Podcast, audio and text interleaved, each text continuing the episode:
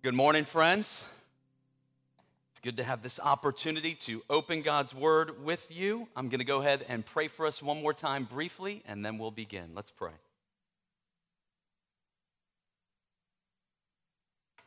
Heavenly Father, we come to you in the name of your Son, Jesus Christ, and we confess that we believe.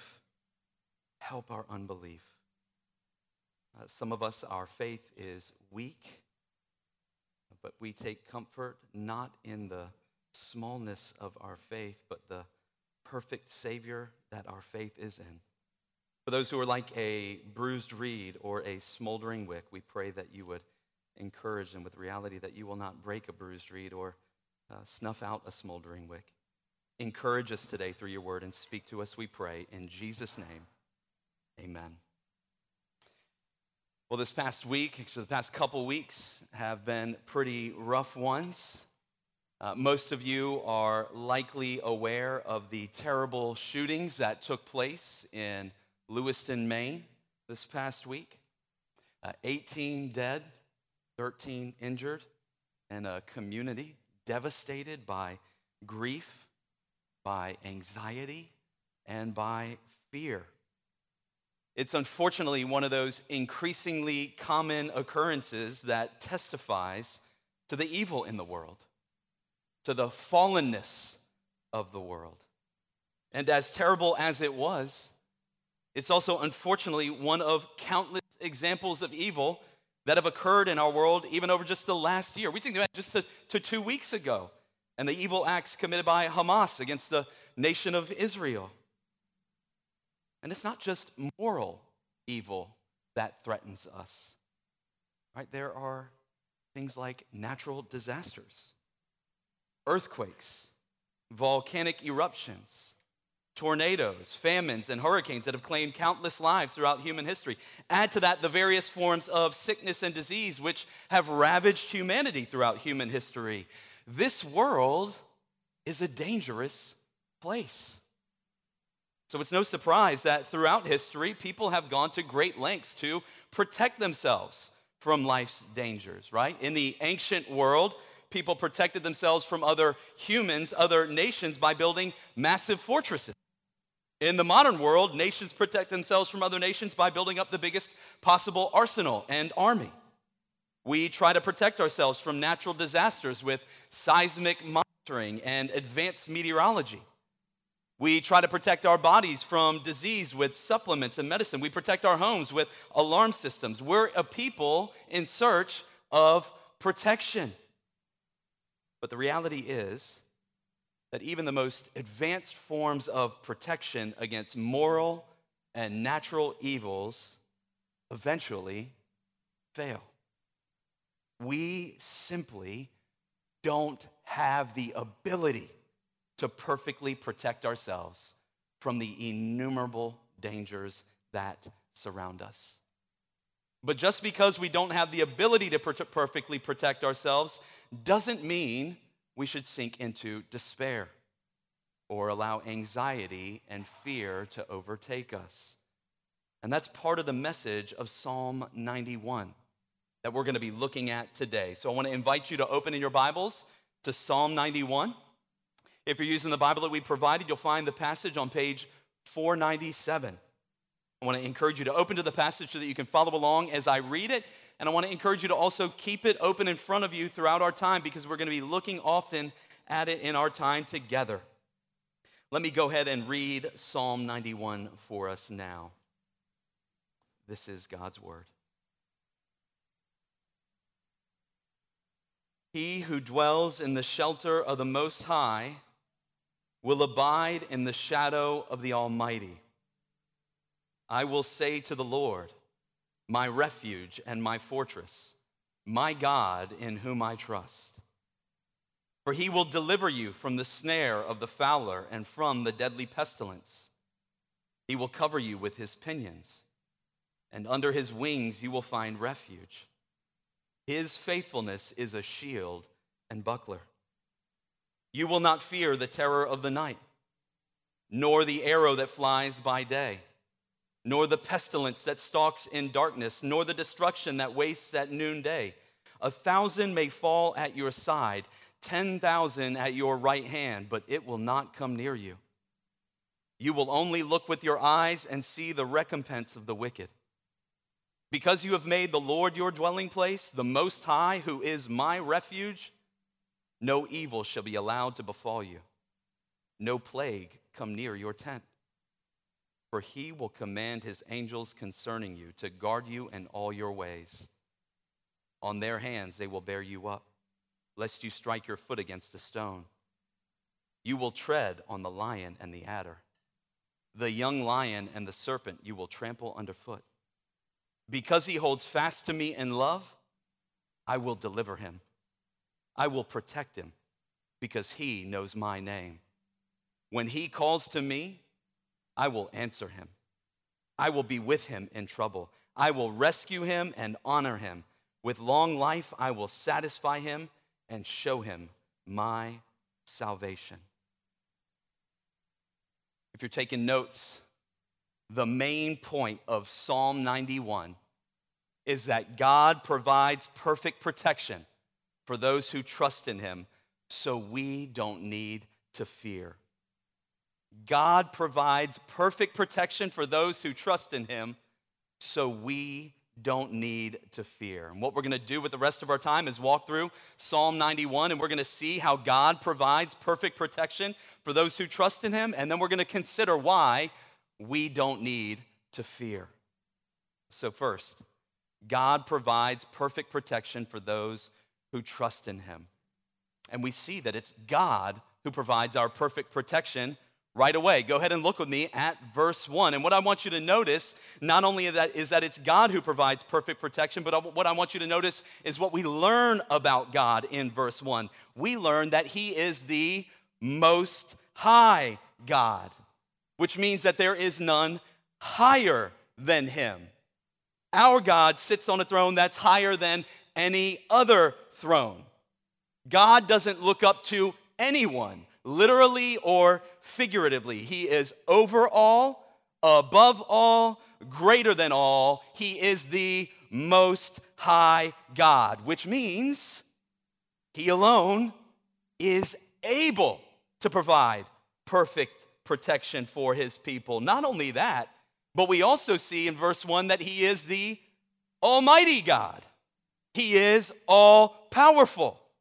Nobody and no thing can limit his power, right? Nobody can stop him from doing what he wants to do. Nobody can attack him. Nobody can hurt him. There's nobody on earth who strikes fear in him. He isn't scared of anyone or anything. The Puritan William Gurnall, reflecting on the almighty nature of God, once said this. He said, One almighty is more than many mighties. One Almighty is more than many mighties. Line the mighties up, and the Almighty will knock them down. Our God is the King of the hill, He is the King of the jungle. He has been and always will be the last man standing, transcendent, all powerful, the Most High, and Almighty God.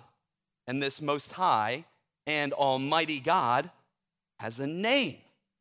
Look at verse 2. I will say to the Lord.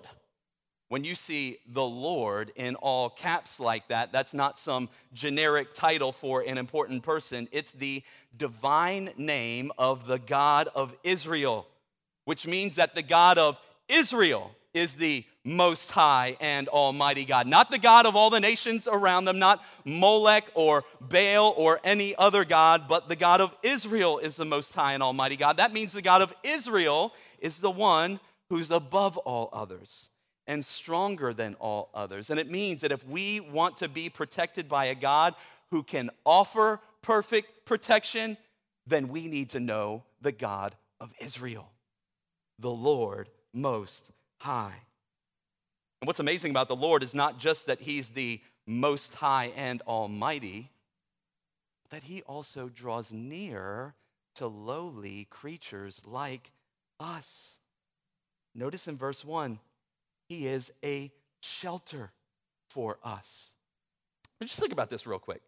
Like if you went to the White House and just walked right up and were like, I would like to see the President of the United States, would they be like, sure, come on in, take refuge in him as a shelter? If you went to see any other king of any other nation, would they just open the gates to you? No, they're gonna like put up fences. You cannot come near him. But the king of all creation, the Lord of heaven and earth, says to lowly creatures like us, draw near to me because nobody can attack him. Nobody can harm him. He's not afraid of anyone coming to, coming to him. He calls lowly creatures like us to come take shelter in him, find refuge in him. He is a refuge and fortress for us. Look at verse 4.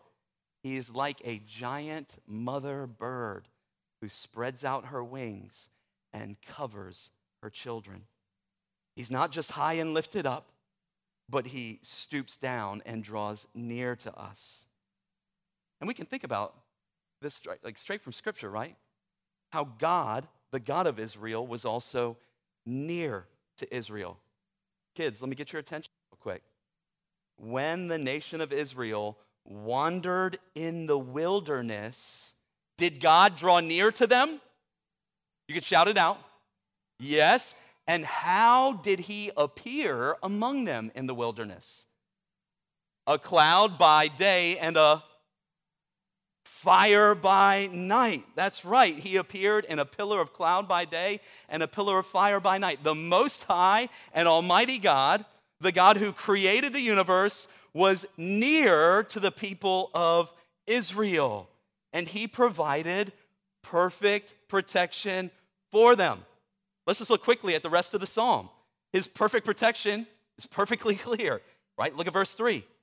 He delivers from the snare of the fowler. That's a way to describe a dangerous person who's trying to hunt down, like they're hunting the nation of Israel. God's going to protect them from the snare of the fowler. And he delivers from deadly pestilence, from deadly disease. Now keep going in verse 4. He covers you with his pinions, right? That's the outer part of the wing as the mother bird gathers her children under her wings. His faithfulness is a shield and buckler.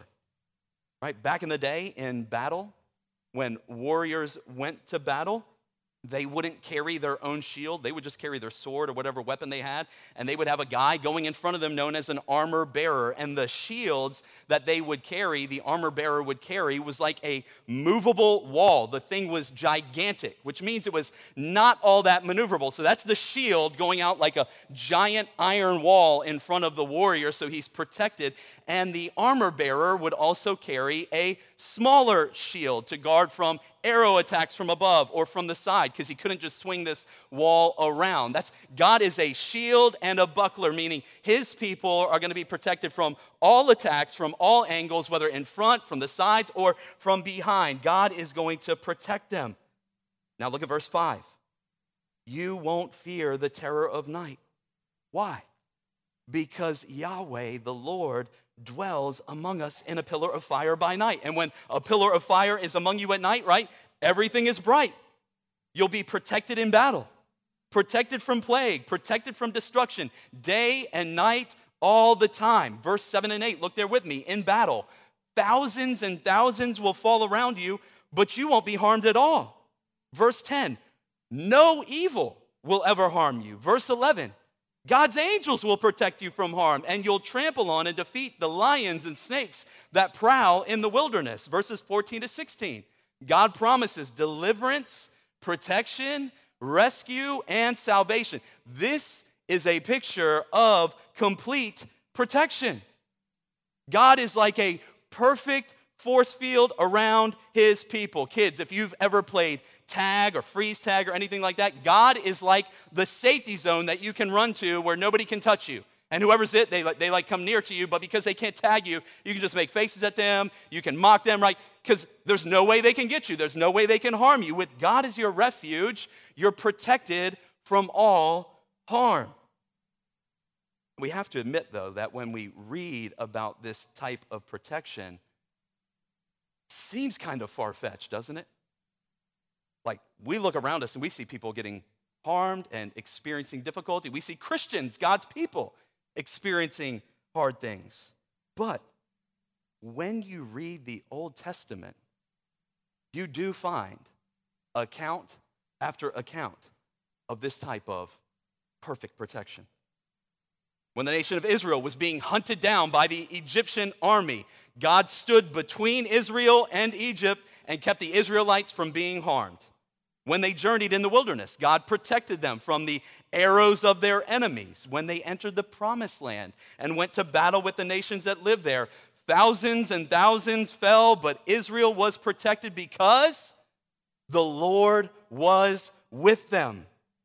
Anytime the Lord was with them, they were perfectly protected from harm. But you also know, if you read the Old Testament, that Israel wasn't always perfectly protected from harm. They lost battles, they suffered plagues, they were wrecked by pestilence, and were attacked by snakes and lions. So, what gives? Is this psalm just a lie? Is it just some exaggerated way to simply prove a point that God sometimes protects his people in some ways, even if not perfectly? Well, obviously, I don't think that's the case. And I think the reason is here in Psalm 91. The reason is because God didn't promise perfect protection to everyone in Israel. Look at verse 2 again. He offers perfect protection to those who trust in him. Look again at verse 9. Because you have made the Lord your dwelling place. That's a picture of a person trusting in the Lord. Because you have made the Lord your dwelling place, no evil will befall you. The offer of perfect protection is only for those who perfectly trust in God, which is why this promise wasn't finally realized by the people of Israel. They suffered defeat. They experienced plagues and famines. They experienced the terror of night and the destruction of day. They weren't delivered by God. They weren't rescued by God. They weren't satisfied with long life. Why? Look at verse 14. Because they didn't perfectly hold fast to God in love. They didn't ultimately trust in Him. Theirs was a story of constantly trusting in things other than God. They trusted in wealth. They trusted in their possessions. They trusted in power. They trusted in political alliances. They even shaped and fashioned for themselves gods other than the gods of God of Israel and worshiped those gods. They trusted in themselves until they were eventually sent into exile for their sins. But when you look at the psalm, you also have to recognize that this psalm wasn't meant for the entire nation. It was meant for a single individual. Psalm 91 looks forward to an individual who would perfectly trust in God, who would take complete refuge in God, who would hold fast to God in love. Notice again in verse 2. Look, look again there with me. There is a singular man speaking. I will say to the Lord, I, not we as a nation, I will say to the Lord, my refuge and my fortress, my God, in whom I trust. Then notice in verses 14 to 16, God is speaking about this singular man who trusts in him because he holds fast to me in love. I will deliver him, I will protect him because he knows my name. I will answer him. I will be with him in trouble. I will rescue him and honor him. With long life, I will satisfy him and show him my salvation.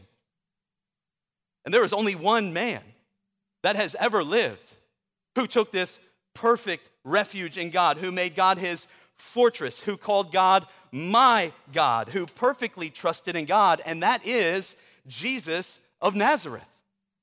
Jesus called God my God, didn't he? What did he say on the cross?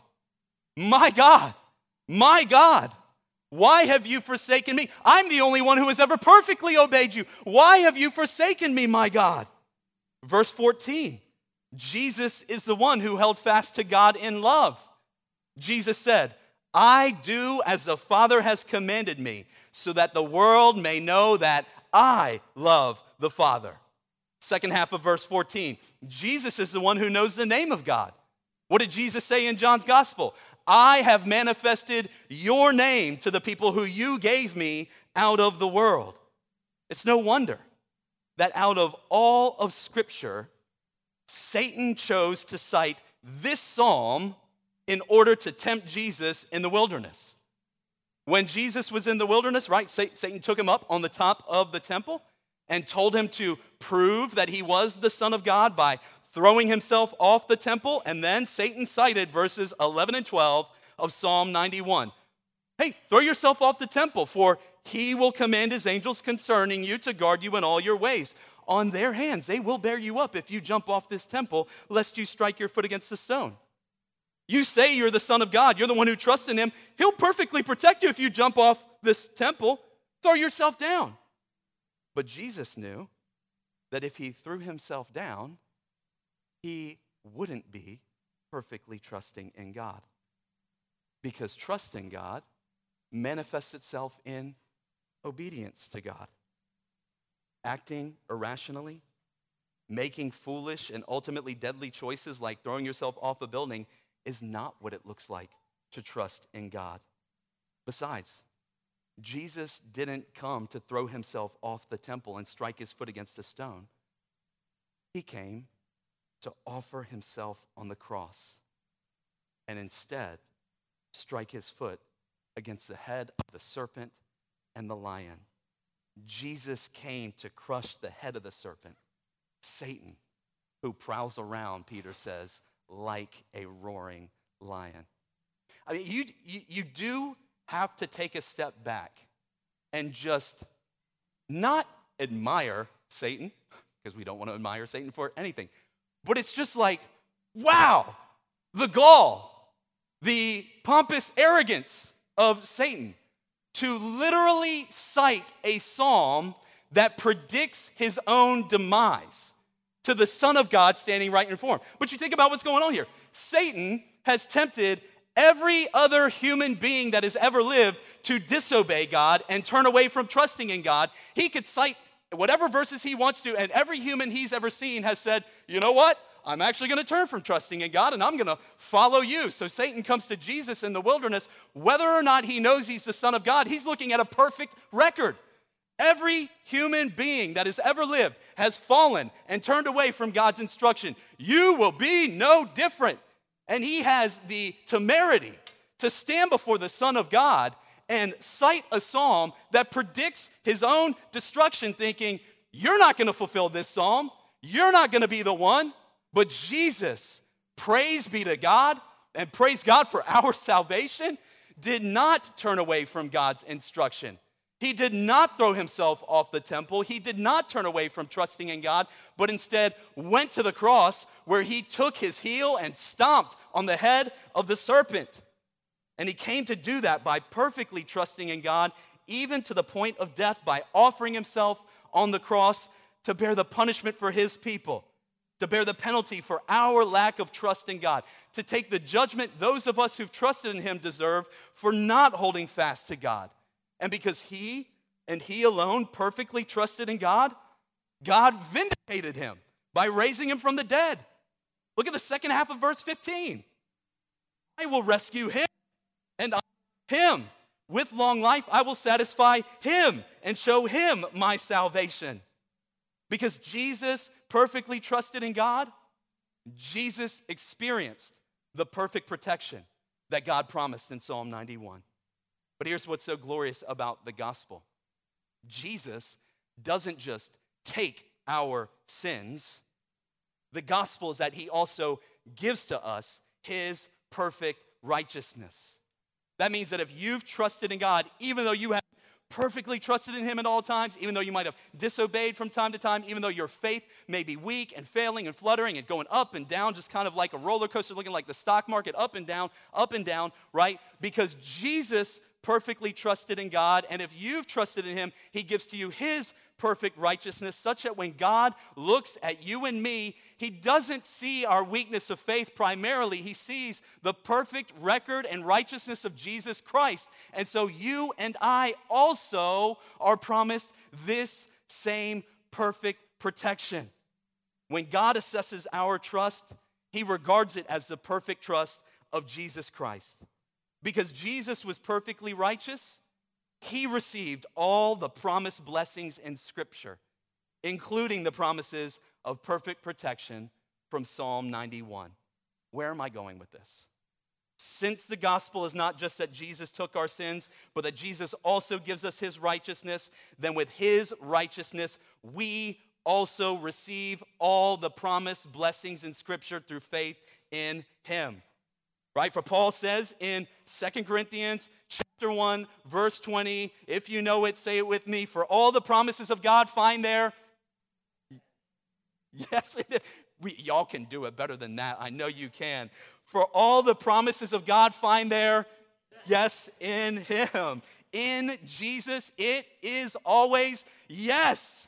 And that means that if you've trusted in Jesus, when you open to Psalm 91 and you read of this otherworldly protection, this perfect protection offered by the Most High and Almighty God of Israel, revealed in the Lord Jesus Christ, then you can know that these promises in Psalm 91 are yes in Him. If you've trusted in Him through faith in Jesus, God becomes our refuge. Through faith in Jesus, we can abide in God's very presence. Through faith in Jesus, God becomes our fortress. He completely covers us with his wings. Through faith in Jesus, God perfectly protects us because God perfectly protects those who trust in him. Now you might be thinking, John, that, that, that's all well and good. But the reality is, if you haven't noticed, John, bad things happen to those who trust in God. Evil things happen to them. Even We even were praying about Christians experiencing persecution. Sickness happens. What, what gives? What gives is this the protection that God promises to his people is perfect protection of our souls from ultimate harm and judgment. Not perfect protection from physical harm in this life. I want you to listen to this. Listen to what Jesus says in Luke 21, verses 16 to 19 you will be delivered up even by parents and brothers and relatives and friends.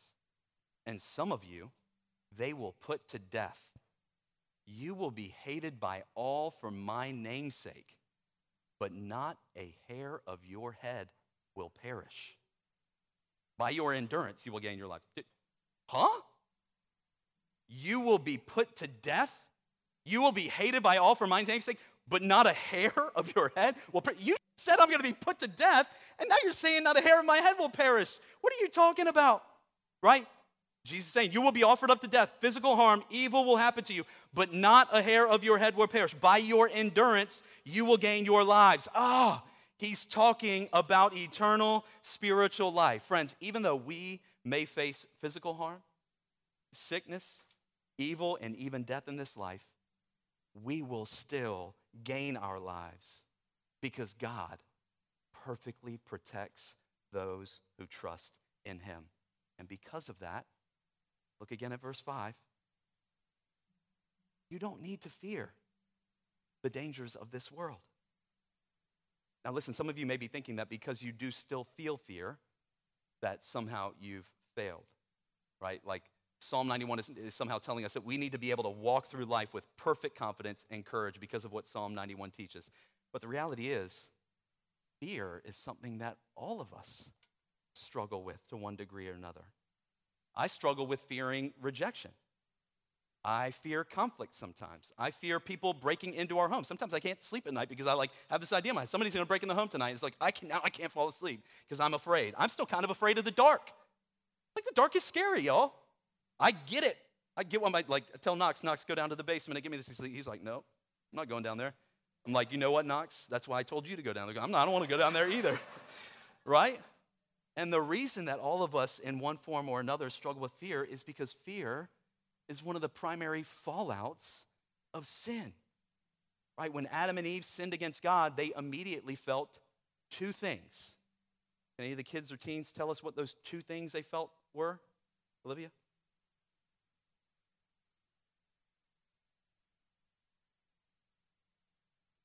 Fear, and then what was the other one? Guilt, shame. That's exactly right. Great job. One of the first things they felt when they sinned against God was fear. Oh no, we are no longer perfectly protected by God because we are not taking refuge in God, and now we feel fear because the world around us is dangerous.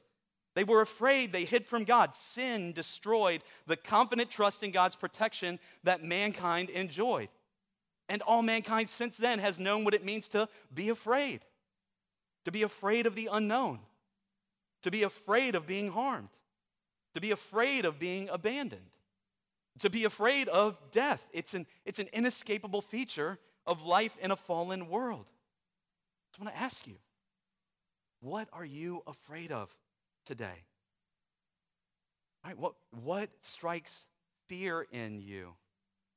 Now, I'm, I'm confident that all of us will fear the big, obvious things like losing a loved one or experiencing some terrible evil, but I wonder how many of you fear things like loneliness or losing your job or, or having some struggle with sin exposed or fear not being accepted or fear losing control in life.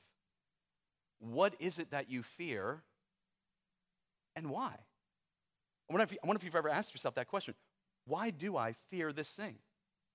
Can you articulate it? Well, the answer to that question will bring you face to face in your relationship with God. It'll, it'll show you the ways that you doubt God's word, or doubt his love for you, or doubt his power, right? It, fear exposes the, the smallness of our faith, right? Ed Welch said, Fear and worry reveal that our faith is indeed small. If you're looking to plumb the depths of worry, you can find it in your mixed allegiances. You trust God for some things, but not others. You, you trust Him for heaven, but not for earth. I wonder, what, what do your fears tell you about your trust in God? Right? But again, I want, I want to say it's not, it's not as though we should expect to live fear free. That's, that's unrealistic. There's a reason why the most repeated command in Scripture is do not fear, do not be afraid. It's repeated over 200 times because of how prone God's people are to fear. But God commands us not to fear in order to remind us that the things we fear don't have ultimate power over us, no matter how terrible they may seem. So it's not that we should expect to live fear free lives, but we should fight by faith against fear ruling our lives. We don't, we don't want fear to be the boss of us. Because let's be honest, fear is a terrible boss. Welch again says fear causes us to run from something, but it doesn't show us where to run to. It's kind of like running around with the chicken, like chicken with your head cut off. Like, I'm running from this thing, but where am I going? And because we have no direction, we're not looking at where we're going, we're not thinking of running to the Lord, there's nothing around us that can offer us protection from the thing that we're running from. And so we just run around in fear. And the, the cycle of fear gets worse and worse, right? It convinces us of danger, but it doesn't point the way to peace and rest. But faith in the midst of fear directs us to God's word and to God's promises and to God's character and to God's love. One author said God's self revelation is a higher authority than our feelings. What has God revealed about himself? He's revealed that through faith in Jesus, the Most High and Almighty God becomes your refuge and your fortress. When this psalm was written, people would build fortresses high up on mountains to protect them from other people groups. And fortresses have been excavated whose walls were 15 feet thick. I don't know how thick the walls of your home are, but if they're like mine, it's like eight, nine inches, like 15 feet thick. What happens when you're inside a fortress with walls that are 15 feet thick and your enemies are outside banging on the walls? What happens is you don't feel fear. Like, y'all can't get through these walls. They're 15 feet thick. Y'all are crazy. Right? When you take God as your refuge and fortress, there is nothing that can ultimately harm you. You go about your business confident of protection from ultimate harm. And that type of confident fearlessness should mark our lives as Christians because the Most High and Almighty God is our fortress. And if we need more reasons not to fear, God provides them throughout Scripture. Consider some of the reasons God provides in Scripture. God is the Lord of life and death, and you will not die apart from His gracious decree. Other people cannot harm you apart from God's gracious will from you. Psalm 118. God is never taken by surprise or caught off guard. Psalm 121. The plans of evil people and nations cannot come to pass apart from God's will. Psalm 33. God will be with us. help us and uphold us in trouble. Isaiah 41. And this isn't wishful thinking, right? The next time you read the Gospels, I want you to notice how many times Jesus is surrounded by people who want to harm him and he miraculously slips away. Why does that happen? Because God promised him in Psalm 91 that he would protect him from evil. It wouldn't come near to Jesus' tent until the appointed time had come for Jesus to experience evil. But the reason God allowed him to experience the evil of the cross was because that through the cross, he was bringing about the greatest good. It was through the cross that Jesus would trample down the serpent, Satan, on our behalf. And like Jesus in the Gospels, God's sovereign power will so superintend your life that you will be supernaturally protected from evil until God chooses to allow it to touch your life. But when He allows it to touch your life, you can confidently endure it knowing that God works all things together for good for those who love Him and are called according to His purposes. And not only do we not need to fear the evils that we experience in life, we don't need to fear Satan. And we don't need to fear death. Why? Because through faith in Christ, we share in Christ's victory over Satan. By faith, we, become members of Christ's body. And since we're members of Christ's body, we participate in the experience of the fulfillment of the promises of Psalm 91, including the promise of trampling down the serpent, right? Paul says, Romans 16, verse 20, the God of peace will soon crush Satan under your feet. Why? Because we are in Christ and members of his body. But it's not just evil and Satan that we don't need to fear, we don't need to fear death. The promise of ultimate rescue, of deliverance, of honor, long life, and salvation are also yours through faith in Christ. This is why Paul could boldly mock death, saying, Death is swallowed up in victory. O death, where is your victory? O death, where is your sting? In Christ, death has been defamed. Right? If you've ever seen a, a, a boxing match where one boxer is being beaten so badly, Uh, is beating on the other so badly that the ref jumps in and calls the fight, but the boxer who is getting pummeled on still thinks he can fight, and so he's got the ref is standing in front of him. He doesn't realize what's going on, and he's still kind of throwing wild punches like he, he wants to keep fighting. That's a picture of Satan and death. Jesus dealt death sin and Satan a, a death blow, and the fight has been won. They might still be wildly throwing swings like they still have a chance, but we know that Jesus Christ will protect us from all evil. So our task is not to transform into superficial, sunny optimists. It's for us to, be, to, to grow in optimism by faith, right? The kingdom of God is advancing. God's reign is spreading. There will be justice. And when we belong to Christ, it will end with joy. So, as often as you fear the unknowns to come of the future, remind yourself of what you can be certain your future includes glory, redemption, restoration, deliverance, rescue, salvation, because the ultimate fulfillment of Psalm 91 is yet to come. When Christ returns to rescue his people, to deliver them from their troubles, and to bring them to the home that he has prepared for him, there God will be our refuge forever. Think of what we read in Revelation. Behold, the dwelling place of God is with man. He will dwell with them, and they will be his people. And God himself will be with them as their God. He will wipe away every tear from their eyes, and death shall be no more.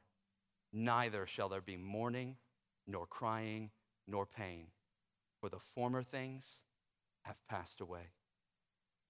In that place, fear will finally and completely fall away and be replaced by the pure vision of our faithful God who provides perfect protection to his people now and forever. Let's pray. Heavenly Father, we pray for the Spirit's work in our lives, to not fear the circumstances of our lives, to not fear the evil of the world, to, to stare at it and engage it with realistic understanding, realizing that, that we may be touched by evil in our lives at some point and we will all experience death, but that we don't need to fear those things because Jesus Christ has overcome the world and has promised that he will raise us from the dead and bring us to be with him where he is. We pray that looking forward to that day would help us to live today with courage in the face of the world's evils. We pray that those who don't know Jesus Christ would take refuge in him and know that perfect protection that you offer to all your people. And we pray this in Jesus' name. Amen.